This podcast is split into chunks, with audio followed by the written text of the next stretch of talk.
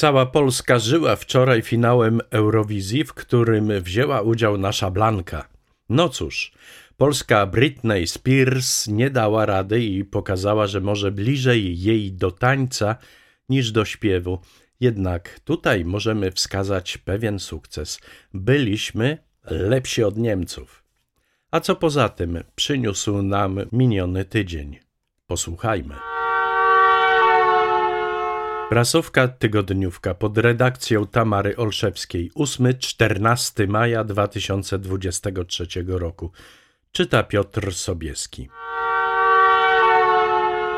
Trwa właśnie konwencja PiS. Pojawili się na niej wybitni politycy tejże partii. Prezes, którego nie było widać z za ochroniarzy oraz rzesza policjantów ukrytych gdzieś w lesie. Hasło spotkania to wolność dla swoich, równość dla swoich, suwerenność, a obecni upajali się liczbami, statystykami i nieugiętą wiarą w to, że Polska rośnie w siłę. Polak obrasta dobrobytem i po prostu jest cudnie, nie tak jak za PO. Puenta.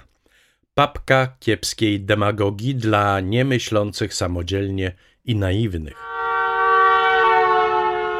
Morawiecki wpadł z wizytą na Litwę i odznaczył dwóch litewskich polityków, którzy są znani z prorosyjskich sympatii i działań na szkodę kraju. Publicysta Rim Wyda z Walatka, cytowany przez Europejską Prawdę, nie ukrywa, że wydarzyła się nieprzyjemna rzecz, wstrząsnęła mną polonofilem i dodaje: Wyobraźmy sobie, że Ingrida Simonyte, premierka Litwy, pojechała do Polski i nagrodziła agentów, którzy uczestniczyli w zabójstwie księdza Jerzego Popiełuszki. I tak Litwini w szoku i oburzeni, a Morawiecki zapewne sobą zachwycony. Mój ulubieniec Ordo Juris nie odpuszcza i ciężko pracuje nad tym, by światełko polskiej wersji katolicyzmu chroniło Polaków przed tymi złymi, spod tęczowej flagi. Stąd też opublikował poradnik, w którym nawołuje do ścigania i karania osób biorących udział w Marszu Równości i podaje dokładne instrukcje, jak uczestnikom marszu dowalić. Stąd też chce, by prawnie zakazać wykonywania zabiegów korekty płci u osób poniżej 18 roku życia. Dzisiaj to możliwe za zgodą rodziców oraz wprowadzić kary trzech lat więzienia dla lekarzy, którzy przeprowadzają tego typu zabiegi. Projekt ustawy będzie gotowy lada miesiąc i potem zostanie tylko wiara, że przejdzie przez Sejm.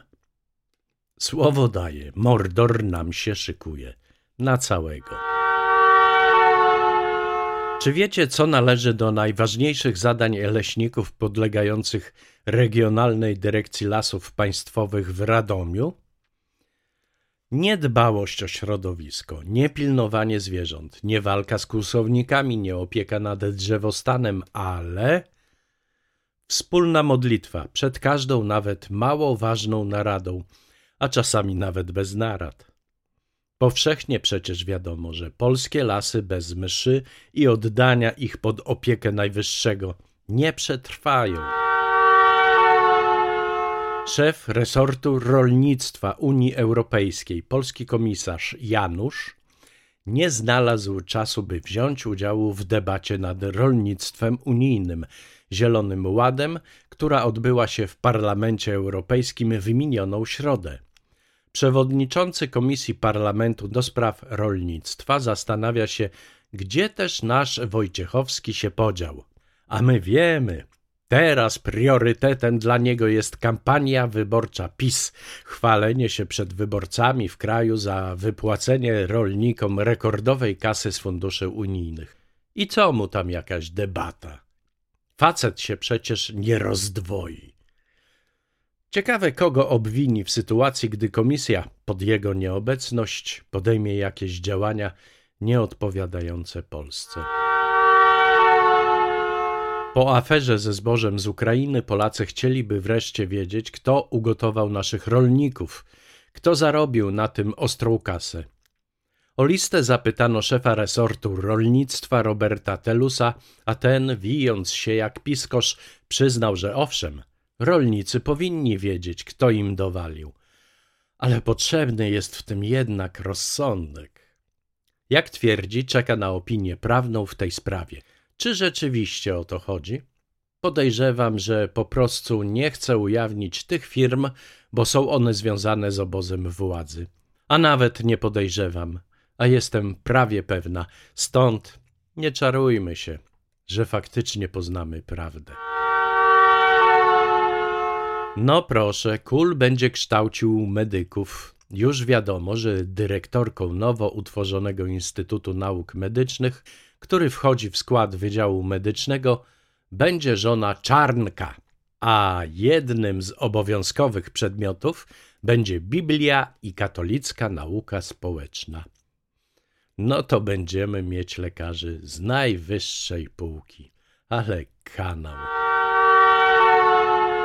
Z serii Złote Myśli, tym razem niejaki Patryk Jaki. Cytat. To, co proponujemy w ramach reformy wymiaru sprawiedliwości, to rozwiązanie złe, ale i tak znacznie lepsze od obecnego systemu wyboru sędziów. Koniec cytatu. Nic dodać, nic ująć. Była to prasówka tygodniówka pod redakcją Tamary Olszewskiej. Czytał Piotr Sobieski. Do usłyszenia.